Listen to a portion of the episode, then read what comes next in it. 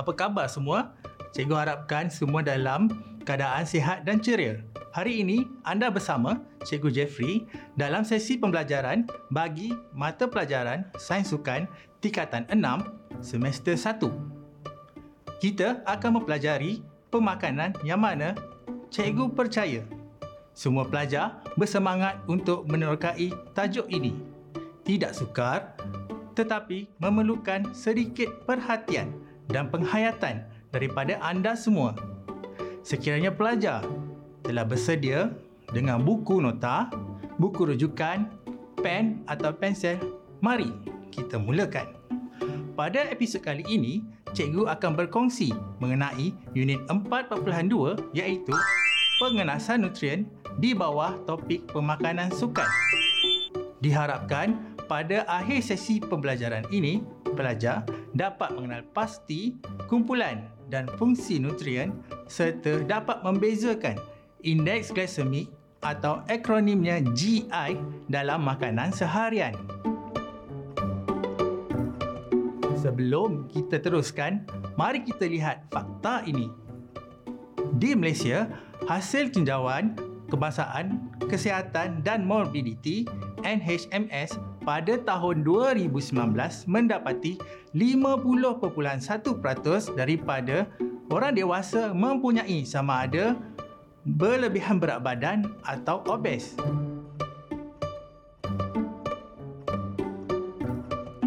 Di mana 30.4% adalah berlebihan berat badan manakala 19.7% adalah obes. Jika dirujuk laporan Pertubuhan Kesihatan Sedunia WHO pada Februari 2020 jelas memperlihatkan betapa kritikalnya permasalahan ini berikutan obesiti telah mencapai peringkat epidemik secara global dan sekurang-kurangnya 2.8 juta orang meninggal dunia pada setiap tahun kerana lebihan berat badan atau obes. Permasalahan ini berkaitan dengan cara seseorang itu menentukan pemakanan berdasarkan sumber nutrien yang diambil dalam kehidupan seharian. Soalannya di sini, apakah itu nutrien? Jom kita teruskan. Nutrien adalah bahan kimia yang terdapat dalam makanan yang berfungsi sebagai membekal tenaga, pembesaran dan juga membaik pulih tisu. Nutrien diperlukan untuk menjalankan fungsi tubuh dari segi fizikal dan fisiologi.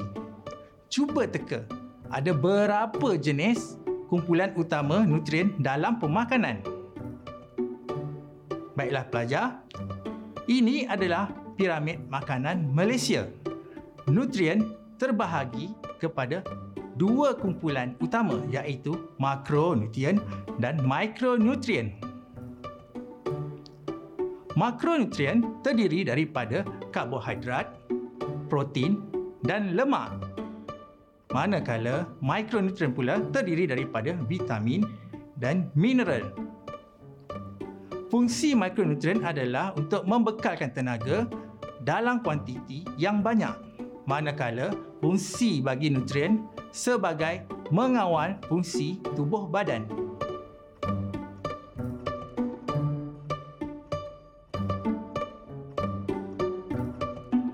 Serat merupakan komponen karbohidrat yang tidak dapat dicernakan oleh badan manusia dan air sebagai pelarut dalam badan dan juga boleh didapati dalam makanan. Seterusnya, kita lihat fungsi dan kepentingan bagi kedua-dua kumpulan nutrien ini.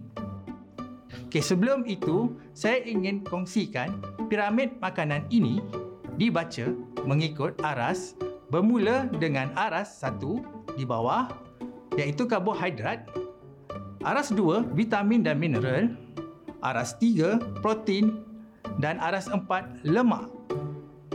Baiklah, kita mulakan fungsi dan kepentingan mikronutrien dengan karbohidrat.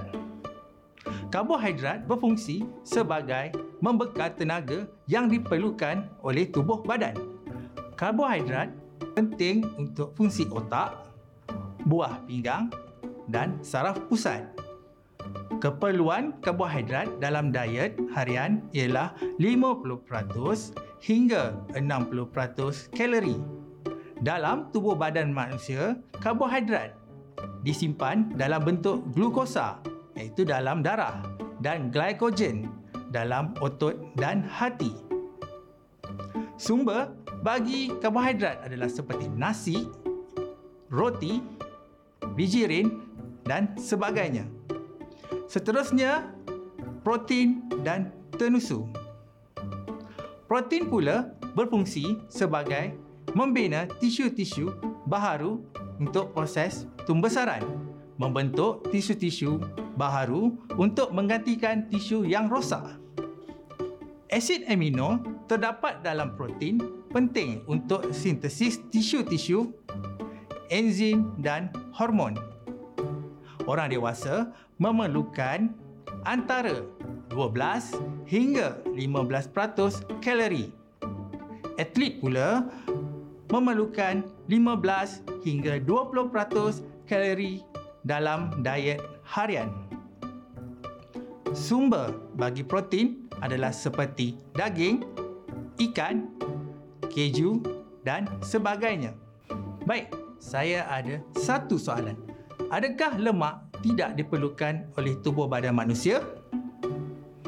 Jawapannya adalah lemak diperlukan oleh tubuh badan manusia. Masyarakat mempercayai lemak adalah sesuatu yang tidak baik untuk kesihatan tetapi mempunyai fungsi yang penting dalam tubuh kita. Apakah fungsi lemak dalam tubuh badan kita? Fungsi lemak sebagai membekalkan tenaga bagi proses metabolisme dan menghasilkan tenaga.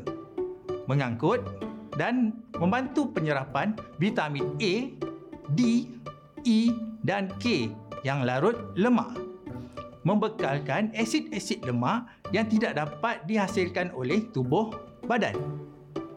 Disyorkan pengambilan sumber lemak tidak melebihi 30% daripada jumlah kalori. Atlet memerlukan 15 hingga 20% lemak dalam jumlah kalori harian.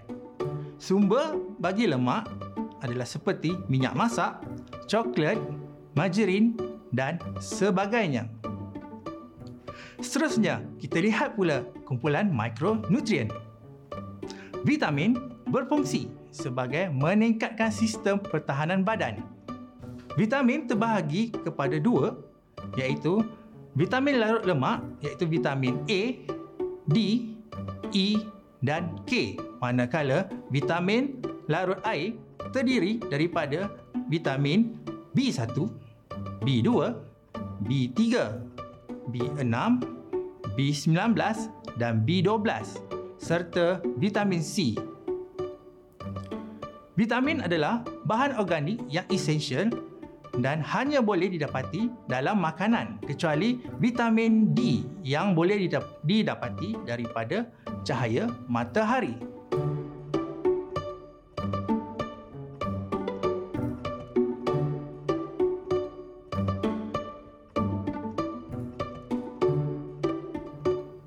Sumber bagi vitamin larut lemak mempunyai kegunaan seperti berikut.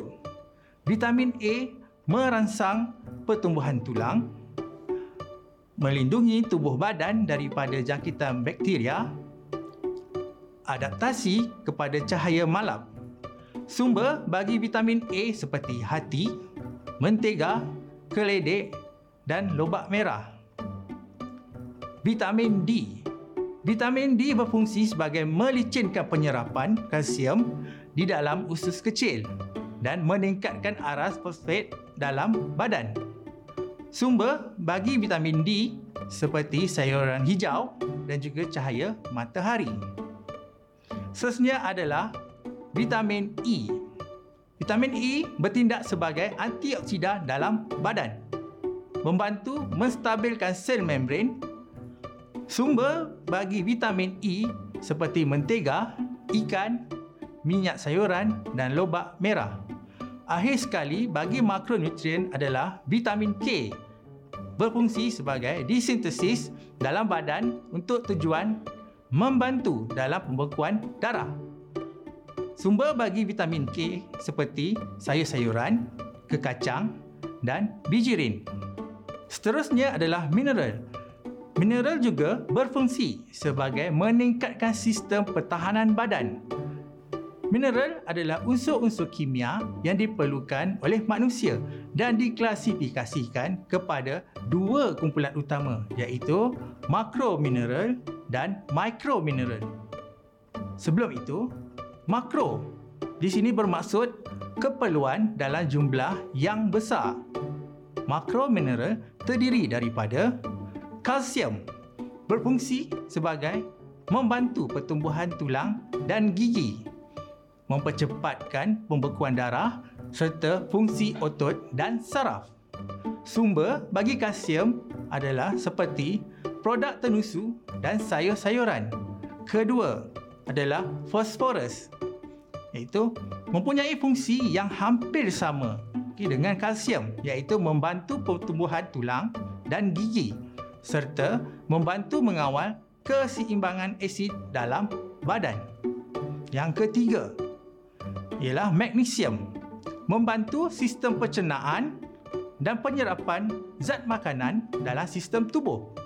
Sumber bagi magnesium seperti bijirin, daging, susu, sayuran hijau dan kacang. Makromineral yang keempat iaitu klorida berfungsi membantu penghasilan hormon dan menstabilkan tekanan darah. Sumber bagi klorida seperti garam, bijirin, tomato, jus oren dan pisang. Yang kelima ialah natrium. Ion dalam air untuk membantu pengecupan dan pengembangan otot. Dan akhir sekali iaitu sulfur sebagai pelengkap dalam siri asid amino dan pertumbuhan sel yang menggunakan protein. Sumber makanan terdapat dalam protein. Baiklah. Mikro pula bermaksud keperluan dalam jumlah yang sedikit. Seterusnya kita lihat makro mineral pula yang terdiri daripada ferrum iaitu zat besi berfungsi dalam penghasilan hemoglobin, myoglobin cytochromes dan pelbagai enzim badan. Sumber bagi zat besi seperti daging, organ dalaman, kelapa, ketam dan tiram. Seterusnya, kuprum membantu penghasilan pigmen melanin pada kulit, pertumbuhan tulang dan saraf. Sumber kuprum seperti ikan, jagung, gula, kacang soya dan produk gandum. Makromineral yang ketiga iaitu zinc berfungsi sebagai meningkatkan penghasilan antibodi dan mempercepatkan penyembuhan luka. Sumber zinc seperti daging ayam, susu, produk gandum dan yeast. Iodin pula berfungsi sebagai penghasilan hormon thyroid, tumbesaran, pembiakan dan metabolisme. Sumber iodin terdapat pada semua jenis ikan dan hasil laut iaitu seaweed.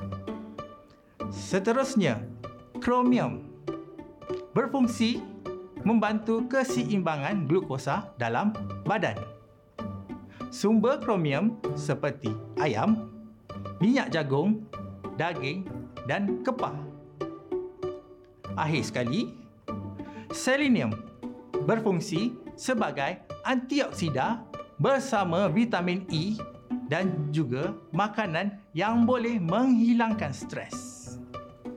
Sumber selenium seperti ikan, pelbagai bijirin, daging dan sayuran hijau. Serat berfungsi menjaga sistem pencernaan yang sihat dan membantu mengawal glukos dalam darah serta lebih penting merendahkan kolesterol dalam darah. Serat bagi kepada dua, iaitu serat larut dan serat tidak larut. Serat larut berfungsi bagi penyerapan air yang berbentuk gel dan akan mengikat kolesterol untuk membantu menurunkan kolesterol dalam darah. Manakala serat tidak larut pula berfungsi menarik air ke dalam najis supaya memudahkan dan mengurangkan masalah pencernaan. Serat membantu merendahkan kolesterol dalam darah, mengelakkan dari sebelit dan melicinkan pergerakan najis. Ia boleh didapati dalam buah-buahan, sayur-sayuran, kekacang dan bijirin.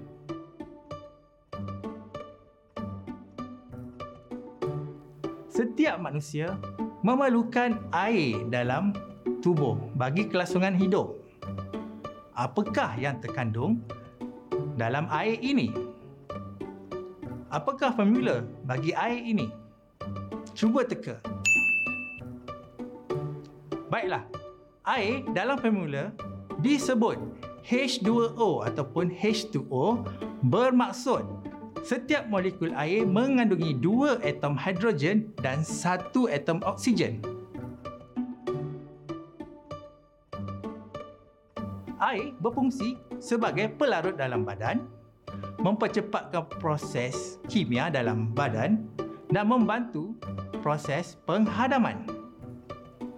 Air bertindak sebanyak 55 hingga 65% dalam jumlah berat badan. Tubuh akan kehilangan air secara penyejatan, pernafasan dan perkumuhan. Kehilangan ini perlu diganti. Kita disarankan minum sebanyak 8 gelas air bersamaan 2 liter sehari bagi menggantikan kehilangan air dalam tubuh badan. Pengambilan air yang mencukupi dapat membantu mengekalkan keseimbangan cecair dalam badan. Sumber air seperti air masak, buah-buahan dan sayur-sayuran serta kandungan dalam makanan seharian. Air kosong adalah air yang terbaik untuk diminum kerana air ini mempunyai kosong kalori dan sesuai untuk individu yang ingin menurunkan berat badan. Ramai individu tidak dapat menurunkan berat badan kerana walaupun mereka mengambil makanan yang seimbang tetapi mereka lupa akan kalori yang banyak dalam segelas air seperti air buah yang dicampur dengan gula air berkarbonat dan sebagainya. Apakah itu indeks glycemic? Indeks glycemic ataupun akronimnya adalah GI diperkenalkan oleh seorang saintis yang bernama Dr. Jenkins. Beliau telah menerangkan konsep GI dalam jurnal perubatan sebagai panduan untuk seseorang mengekalkan kestabilan gula dalam darah. Kadar penyerapan karbohidrat dan kepantasan menjadi glukosa dalam darah dikira sebagai satu indeks atau petunjuk. GI menunjukkan kedudukan makanan dalam skala kosong hingga 100 mengikut paras sesuatu makanan itu menaikkan paras gula dalam darah selepas ia dimakan. GI diklasifikasikan kepada tiga iaitu yang pertama, makanan yang cepat dihadam dan ditukar menjadi glukosa dalam darah dipanggil sebagai GI tinggi dengan nilai GI lebih daripada 70. Seterusnya, nilai GI di antara 56 hingga 69 pula dipanggil sebagai GI sederhana. Dan yang ketiga, makanan yang lambat dihadam dan ditukarkan kepada glukosa dalam darah dipanggil sebagai GI rendah dengan nilai GI kurang daripada 55. Baik, mari kita terokai ketiga-tiga GI ini. Makanan dalam kategori indeks glikemik tinggi akan menyebabkan paras glukosa darah meningkat dengan cepat. Bekalan tenaga jangka pendek. Sekiranya individu tidak menggunakan semua tenaga dalam tempoh tertentu, lebihan akan menjadi lemak. GI tinggi membantu dalam pemulihan fizikal selepas latihan atau aktiviti fizikal yang berat. Atlet jarak jauh memerlukan makanan karbohidrat berindeks glikemik tinggi. Manakala makanan berindeks glikemik rendah lambat dicernakan dan diserap meningkatkan paras glukosa dan insulin secara berperingkat dan telah terbukti bermanfaat kepada kesihatan termasuklah pengawalan berat badan, mengawal selera makan dan lambat rasa lapar. Contoh makanan yang tergolong dalam indeks glikemik rendah adalah sayur-sayuran seperti brokoli, kobis, cendawan dan carrot. Buah-buahan seperti oren, apple, cherry, limau bali. Kekacang seperti kacang tanah, walnut dan kacang soya. Lain-lain seperti aiskrim rendah lemak, kari puff, kek span, makaroni dan spaghetti. Seterusnya, contoh makanan yang tergolong dalam indeks glikemik sederhana adalah nasi beras perang, capati, madu, biskut, nasi lemak, kentang dan mihun. Buah-buahan seperti mangga, pisang, betik dan nenas. Contoh makanan tergolong dalam indeks glikemik tinggi adalah seperti roti putih, roti canai, bihun, makaroni goreng, labu, donat, teh tarik, pau kari ayam dan tembikai. Baiklah, antara pengambilan makanan yang mempunyai GI tinggi, rendah dan sederhana, mana GI yang anda pilih? Pastikan anda mengambil lebih banyak makanan GI rendah dan sederhana dalam menu harian serta senaman secara berkala juga berhubung kait dengan proses mencapai berat badan ideal bukannya kurus. Baik, mari kita uji minda mengenai sesi pembelajaran hari ini. Soalan pertama, seperti yang kita sedia maklum, terdapat empat kumpulan nutrien dalam piramid makanan.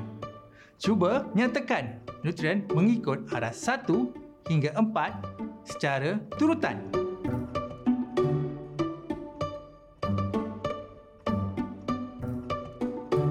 Jawapannya, aras 1 karbohidrat, aras 2 vitamin dan mineral, aras 3 protein dan aras 4 lemak. Soalan kedua, manakah kumpulan makronutrien dan mikronutrien? Jawapannya, makronutrien adalah karbohidrat, protein dan lemak.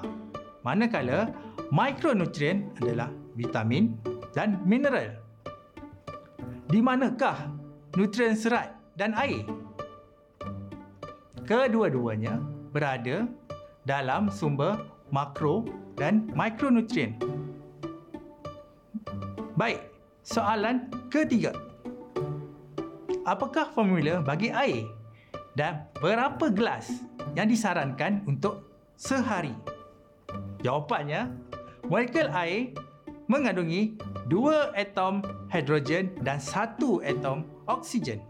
Kita disarankan minum sebanyak 8 gelas sehari bersamaan 2 liter air. Soalan yang terakhir, sekiranya anda sebagai atlet jauh sekolah, apakah GI yang disarankan?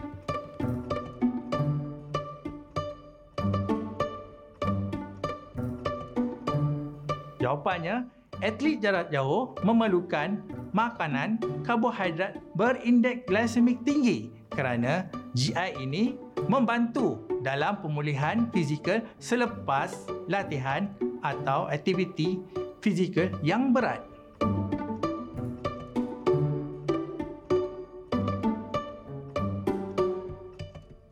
Baiklah pelajar, kita imbas semula apa yang kita pelajari pada episod kali ini. Pertama, kita belajar mengenai apakah itu nutrien. Kedua, kita mengetahui dua kumpulan utama nutrien iaitu makronutrien dan mikronutrien serta kewujudan serat dan air. Kemudian, kita mempelajari fungsi dan sumber nutrien. Seterusnya, kita pelajari juga indeks glisemik iaitu GI. Dan akhir sekali, contoh GI tinggi, sederhana dan juga rendah. Kesihatan diri merupakan harta yang paling berharga namun ramai yang tidak menyedari sehingga ditimpa sesuatu penyakit yang tenat. Ramai juga yang tidak menyedari akan peranan pengambilan makanan yang berhasiat untuk memastikan kesihatan yang baik punca utama serangan penyakit-penyakit tenat seperti kanser dan penyakit jantung ialah tidak memakan makanan yang sempurna dan kurang memakan makanan basiat serta tidak bersenam. Corak pengambilan makanan yang teratur sepatutnya dimulakan sejak dari awal lagi. Pepatah ada mengatakan, diri anda ialah apa yang anda makan dan kenyataan ini benar dalam soal kesihatan. Kita perlu mengambil makanan yang seimbang kerana kepentingannya sudah dinyatakan tadi. Bukan sahaja individu tetapi masyarakat dan seterusnya negara akan menerima kesan positif daripada pemakanan ini. Jika masyarakat masih ingkar dan tidak mahu berubah, sudah pasti jumlah pesakit kronik di negara ini akan bertambah pula ketika itu mungkin sudah terlewat untuk kita semua mengambil langkah pencegahan. Tepuk dada tanya selera. Sekian daripada saya pada kali ini. Diharapkan ilmu ini bermanfaat kepada para pelajar dan dapat diaplikasikan ilmu nutrien ini serta menentukan GI yang sesuai dengan tubuh badan anda dalam kehidupan seharian. Semoga kita berjumpa lagi pada episod seterusnya. Sekian, terima kasih.